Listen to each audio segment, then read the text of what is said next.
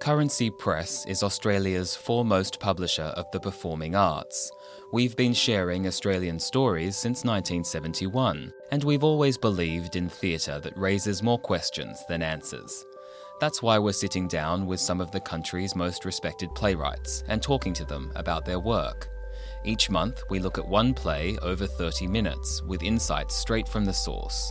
Hello, I'm Toby Leon. I'm Erin Dewar, and we are not in print. Tommy Murphy is one of Australia's most beloved playwrights. His original stories and his adaptations have been warmly received, both critically and commercially. The adaptation of Timothy Conigrave's best selling book, Holding the Man, is one of Tommy's standouts. It won several awards and was presented by some of the country's biggest theatre companies, playing to packed houses in most Australian capital cities and travelling overseas to New Zealand, the US, and London's West End. Timothy Conigrave passed away on the 18th of October 1994, a few months before Holding the Man was published. He will never know that it went on to win the 1995 UN Human Rights Award for non-fiction, or that the story of his long term relationship with John Caleo has touched countless hearts and minds. Tommy Murphy's 2006 stage adaptation faithfully captures that 15 year relationship, but also succeeds in transforming it into a unique theatrical experience. Speaking across generations, sexualities, and cultures, Holding the Man is a heart wrenchingly honest portrayal of what it means to grow up, how we form relationships, and why we need to love and be loved. Tommy, thank you for joining us to talk about your play Holding the Man, which you adapted when asked by your longtime friend and collaborator, David Berthold, who was then artistic director of Griffin Theatre Company in Sydney. David had already had a, uh, a long history with the work. His friend Nick Enright, the renowned playwright, helped Timothy Conigrave edit the manuscript, and Enright actually let David read a few chapters prior to publication. And then, upon the day of its release, he devoured the book in one sitting, like so many others have done since. It wasn't until 10 years later that he decided you were the playwright to adapt it, and he actually wasn't going to ask another writer if you said no. So, can you tell us why you said yes? Well, I think I knew within a few pages of reading the book that I connected deeply, or felt I did, to the character and the voice. I also pretty quickly saw the, the opportunity for a theatrical uh, version of this story. It seems to lend itself to theatre in many ways, none the least because Tim was a theatre maker himself. It seems appropriate that a theatre maker's story would be told in the theatre. I was commissioned by the Griffin Theatre Company where Tim had worked, so there was a connection to that building. There was going to be scenes uh, in the play that was staged on a stage that Tim had uh, walked on himself. So there was the connection to that particular building. But then throughout the story, theatre is sort of this force that uh, sometimes unites the characters and sometimes uh, breaks them apart as well. Uh, Tim and John meet via a school production of Romeo and Juliet. Um, Tim later, when he gets into NIDA, the National Institute of Dramatic Art in Sydney, uh, that that is an opportunity for their relationship to be put on hold for a while. Later on, Tim uh, works on Soft Targets, uh, Australia's first theatrical response to uh, the HIV crisis. And uh, it's amazing that at that time he is drawn to that work because he's uh, fascinated about HIV and as an activist wants to uh, investigate it. But during the course of his research, finds out that he and John are actually infected. And then that goes on and on. I mean, then he does Thieving Boy, a play that he writes and that uh, a reading of that at the Belvoir Theatre becomes uh, his reason for coming out to his friends that uh, he then has AIDS.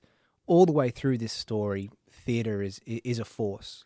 Of course, the great thing about a a, a character, Tim, I guess in the play is, is, a character. It's not it's not actually Tim Conigrave. It's this character that we've fashioned, inspired on uh, from Tim the great thing about a, a character, I guess, should be that you can't always pin them down. And I don't think we can with Tim. There are so many contradictions, the, the mixture of his both the loyalty, but also the betrayals or that sort of relish for life, but also at times his kind of anger as well. I find as a dramatist, as a general rule, and probably this is a this is a principle that we uh, that you borrow from an actor that you just don't judge your character. Mm. And uh, I also just find there's a lot of value in, in fact, not only resisting judgment, but trying to create characters who you admire for their courage.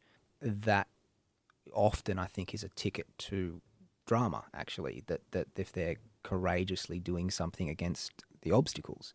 Um, so it's important as a dramatist to admire and champion your characters in that way. So it's a very different thing to what Tim's doing as a as a memoir writer. That he's um, that he is necessarily judging his actions. He is writing in review of decisions that he's made.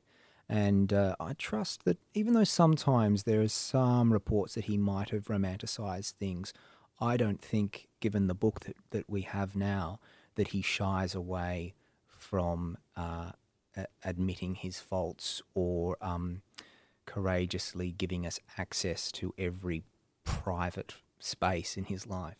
I do want to talk about, you know, how you approach that kind of responsibility a bit later, but we know really early on in this piece that holding the man is about a, well, it is a love story, and yet there's these kind of situational situational circumstances that are not romanticized. Really, they're um, well, not in the way that we might expect. I don't think. I love there's this beautiful simplicity um, in the nervousness of this adolescent Tim when he says, John Caleo, will you go round with me? And then comes this kind of unambiguous reply, Yep. so there's kind of these humble beginnings, and the play goes on to make us question really why we hurt these people that we love. But yet, these characters, and indeed you as the writer, cleverly avoid the traps of sentimentality and self pity, I think, um, as we all journey towards this inevitable and tragic conclusion. How do you think the two men differ? The difference between Tim and John is key to uh, this play. Mm. And it probably is summed up in that quote there with that first phone interaction. Tim uh, can monumentalize a moment. And that, I think that exchange just comes from the book, you know, that Mm. John's response is just, yep, because he has a, I guess, a somehow a more uh, simple uh, approach to love. I remember reading the book, and there's one moment where Tim has to try and understand John's love because he, he feels that it isn't being returned in the way that he would like it to be, and he keeps searching for all of these clues and answers in, in what he does, and he finds them there and realizes that he actually needs to verbalize things and to have things said and repeated, which is not surprising considering that he worked in the theater. But John is he shows his love. He doesn't Yeah. express it in the Yeah. same way. That's another moment, isn't it, where their key differences are on display. Um, that that moment never sort of found its found an opportunity to be in the play. I love that moment in the book, and it's one of those moments in the book that is a real universal. I think uh, that's probably a conversation or a negotiation that's happened in many many human relationships. Mm. Do you think that this kind of dynamic with these two is symptomatic of the kind of sexual politics of the time, or you know, is this just simply typical of love? I mean, the sexual politics of the time uh, put a particular pressure on uh, the relationship because Tim, when he goes to university, has this need to spread his wings, which Mm. is about Tim as an individual, but it is also about the, the time, and it is about uh, yeah a, a, a different um, sexual politics, and and he says to John, you know, that there are things that his generation are doing that he feels he will miss out on. Yeah. And I don't think that's just about him saying, uh, uh, I'm horny and I want to, you know, g- step outside this relationship for a minute. I think that that, because Tim is is um, so much an activist, that that is a, a genuine need of his, and uh, that's something that um, John in the story tries to accommodate Tim, and so often tries to accommodate Tim, but um, uh, really struggles with that need in Tim. Woody at one point says this thing about um, it's not fair to expect our lovers to fulfill all our needs uh, who's? Peter likes to play tennis. I don't like to play tennis. Mm. Um, you know, so he goes and plays with other people. Why can't we have sex that way? Mm. That's a good argument. Well, I wondered if that was a, almost a. well, you know, is, is that a turning point for um, for I- Tim at that point? Because I feel like from then on he goes, well, hang on, yeah, actually, I'm yeah, go it's do he does share throughout the book. He does um, have different find different people who are in that sort of role of counselor or teacher, like Mm. like Woody is, or in the book Joe at at, at, at school. Um, he seems to be drawn to those people, or one of the, the Jesuits at school. Um, yeah, because he has a real hunger for learning. I've never questioned those um, needs that he has, or or uh, judged him for um, uh, having having those needs. I mean, sometimes he was secretive about them, but then is so very honest that he writes this memoir for all to read. But even at, at times, he does in the story um, propose things to John and courageously um, admit things to John. Um, but yeah, John just doesn't see the world like that. I'd really like to talk to you about the choices that you made to present very complex ideas and themes on stage uh, in ways that I think are, are always playful, often exaggerated, but grounded and digestible as well. Um, you really manipulate the crossovers between truth and performance. And um, you set this up from the very beginning with the opening stage directions, which read On stage, on the night this play is being performed. The actor, playing Tim, enters and looks to the audience. And then in a direct address, he says simply, Let's begin. And it signifies that this is a tale. It's a tale that's been transfigured onto the pages of a script so that it can be infused with a particular kind of truth that only actors, a director, and playwright can create. When adapting the work, what opportunities emerged that were only possible because you were adapting this story for the stage? Yeah, well, a lot of them, of course, come out of a necessity in a way. Because when I when I began this adaptation, I guess one of the first things that I did was draw up this sort of uh, document to organize my thoughts about every moment in the book and uh, who, who was in that moment um, and uh, what it might be on stage. And uh, so it was just a way of organizing all of the material that I had. Then you, when I looked at that document, I also realized, well, I've got a lot of coming and going, lots of characters here, which is truthful for a life. You want this traffic of people that might arrive for a moment, but say something of huge significance and then disappear from the life. So, uh, looking at that document and knowing that I was going to be writing this play for the Griffin stables, that fantastic but small uh, diamond stage with, at that point, one entrance and exit. And I thought maybe I was, knowing the budget constraints, thought maybe I was writing for five actors. And then went, wow, I've got six, but you know, a hundred characters. So all of that told me that this was necessarily a theatrical experience, that there would be actors playing many, many roles, and that they would be quick changing, and that perhaps some roles would sort of blend into each other a little bit. And so that became an opportunity to try to find ways where the doubling is meaningful.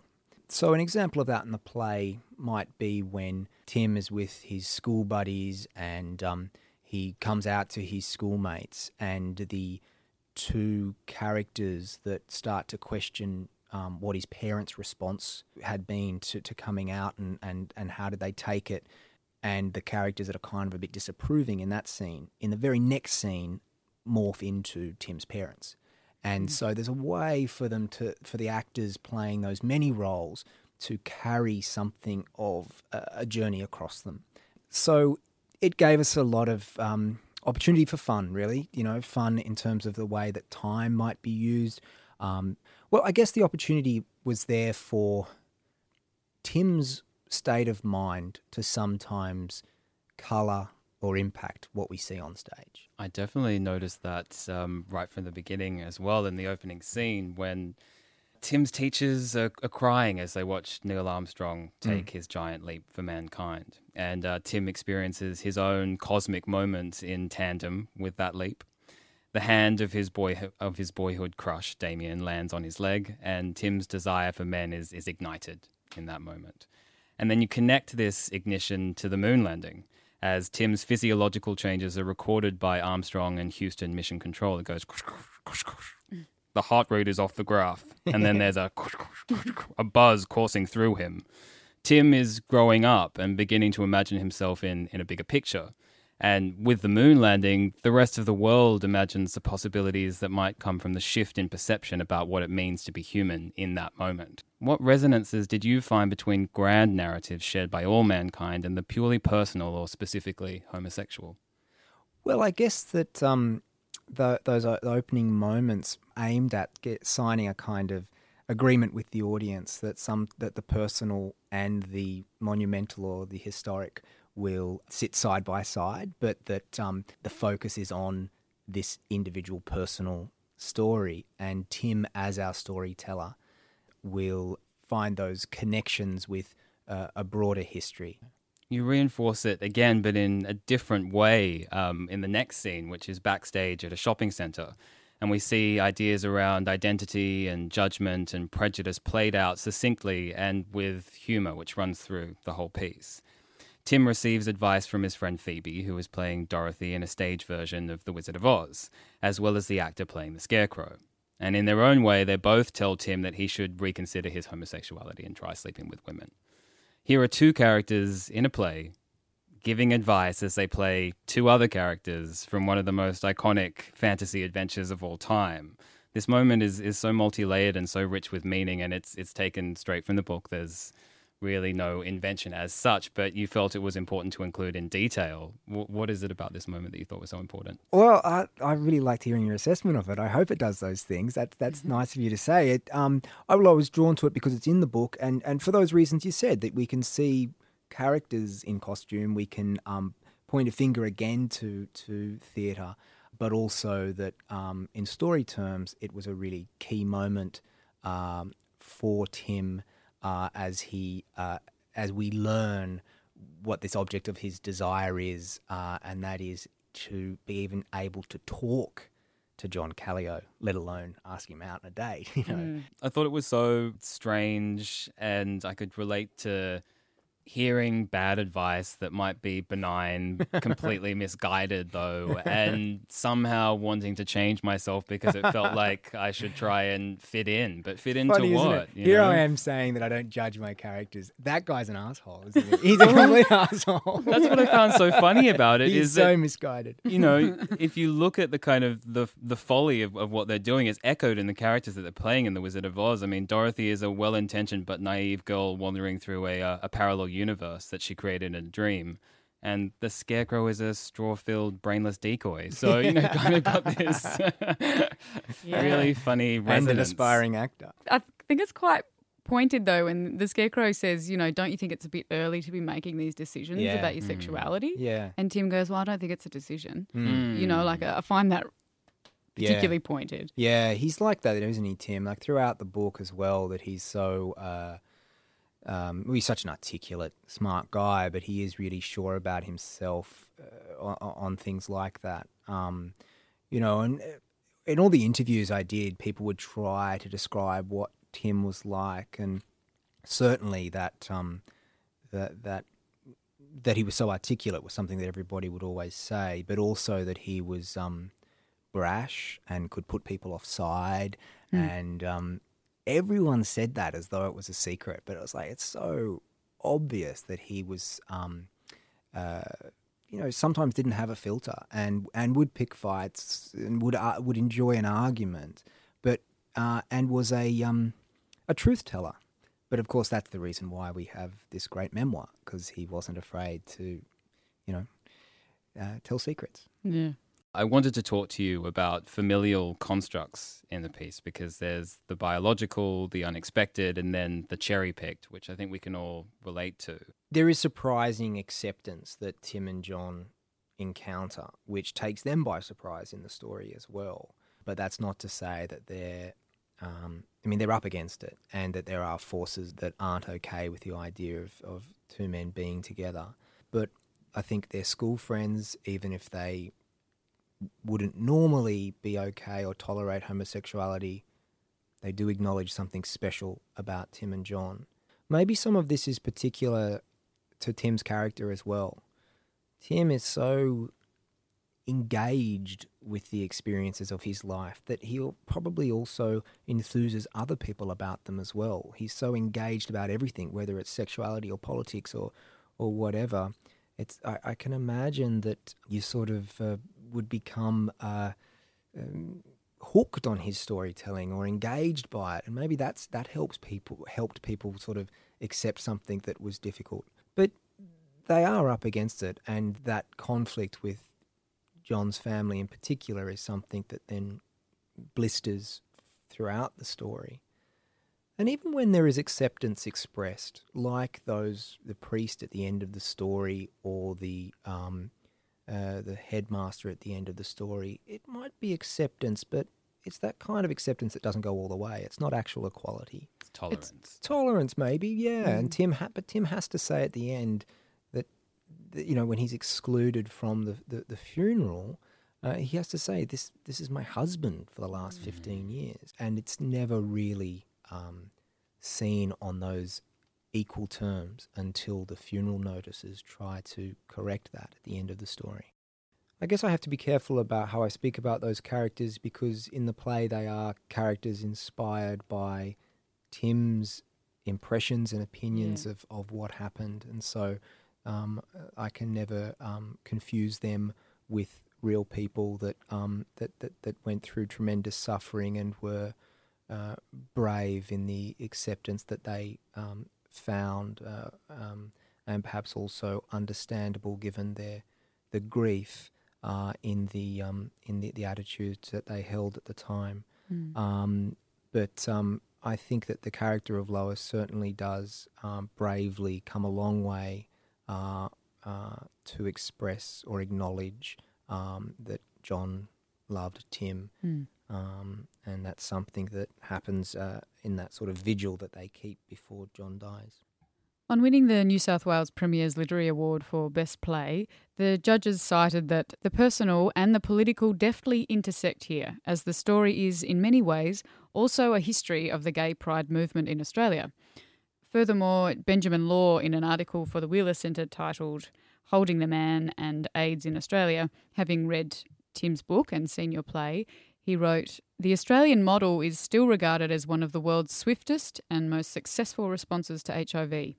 It's a history of which more Australians should be proud, but so few of us even know it happened. Do you yeah. think that's absolutely true? because the thing that, that HIV and AIDS uh, does is that it requires a government to grow up and acknowledge that people have sex with many people, mm. that they uh, sometimes inject drugs, they might pay for sex, there are these activities which are completely normal and common, and uh, and governments would probably prefer that they didn't happen.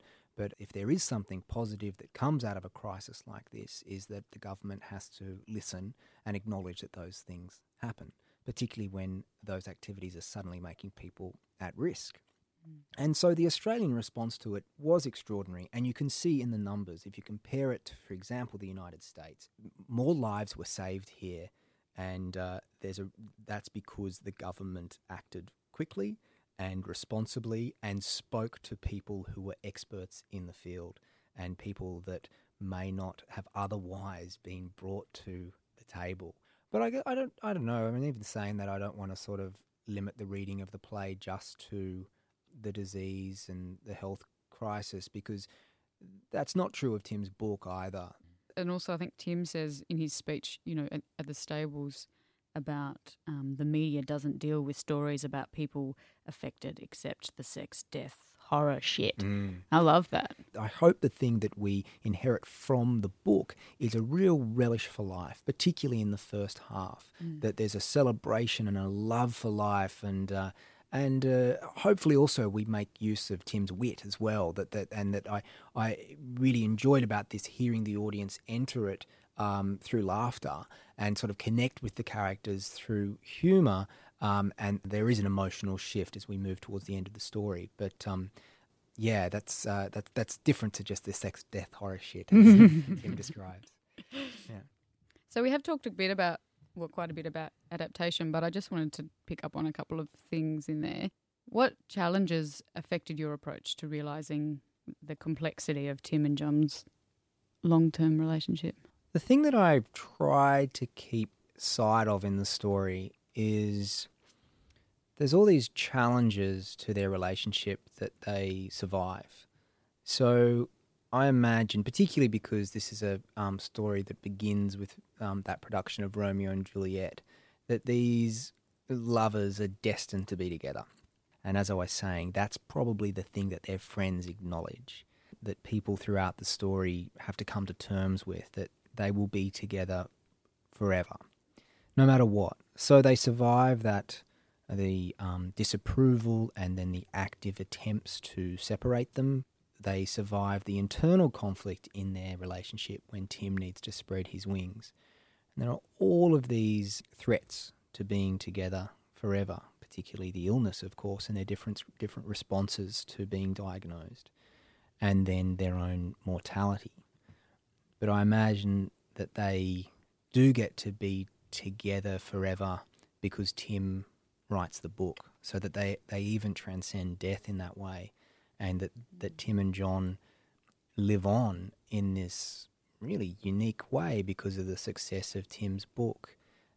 That strangers are picking up that book all the time and kind of falling in love with them and mourning them. And so uh, are theatre over and again. companies. and theatre companies, and yeah, I, I like to, to think of that um, as sort of a, a thing that drives the story in a way, and then also becomes a source of the drama throughout. There's these final poignant lines in the book that have come straight off the page and onto the stage. Um, Tim says, I guess the hardest thing is having so much love for you and it somehow not being returned. I develop crushes all the time, but that is just misdirected need for you. You are a hole in my life, a black hole. Anything I place there cannot be returned. I miss you terribly. I just, I mean, I read that passage and, and I, I mean, I want to cry now. And I just think there must have been, in setting out those moments in the book for yourself, like you were saying at the very beginning, were there moments that you just went, I just, there's no way that's not going Yeah, it was script. always clear. It was always clear how it would end. I think um, it was always clear that it would be Tim's words that that would um, finish the play. Um, I- I don't think we ever even toyed with any other solution there. It always felt that the, that that um, last love letter that, that Tim writes would become the monologue that finished the play. Uh, I don't know when that decision was made, if it was made at all. It just felt that that was the right right way to end. The last question that I wanted to ask is part question, part proposition, part statement, really. I, I don't think anyone can dispute the success and the emotional power of the story. And in another quote from David Berthold's introduction to the double edition of Holding the Man and Strangers in Between, he remarks that you said reading the book was like reading your own life, even though you were of a different generation and had no experience of HIV and AIDS. A lot of people who have read the book feel the same way, and I just I wonder what you think are the elements of this story that reach beyond time and place. it's really hard to pin it down. Maybe that's its success, its success that it, that you can um, uh, project your own life onto it. You can connect deeply with it, no matter I think your experience really. Because I've met those readers that have no first-hand experience of either not only the, the sort of sexuality of the story, but you know the time and place either that, that, that connect deeply with the material that is an extraordinary power about Tim's uh, memoir, and uh, you know it it doesn't only transcend gay literature; it, it's unique among um, AIDS literature as well. There's something that makes this one stay with us. That's that's more than its than its era, and it shifts.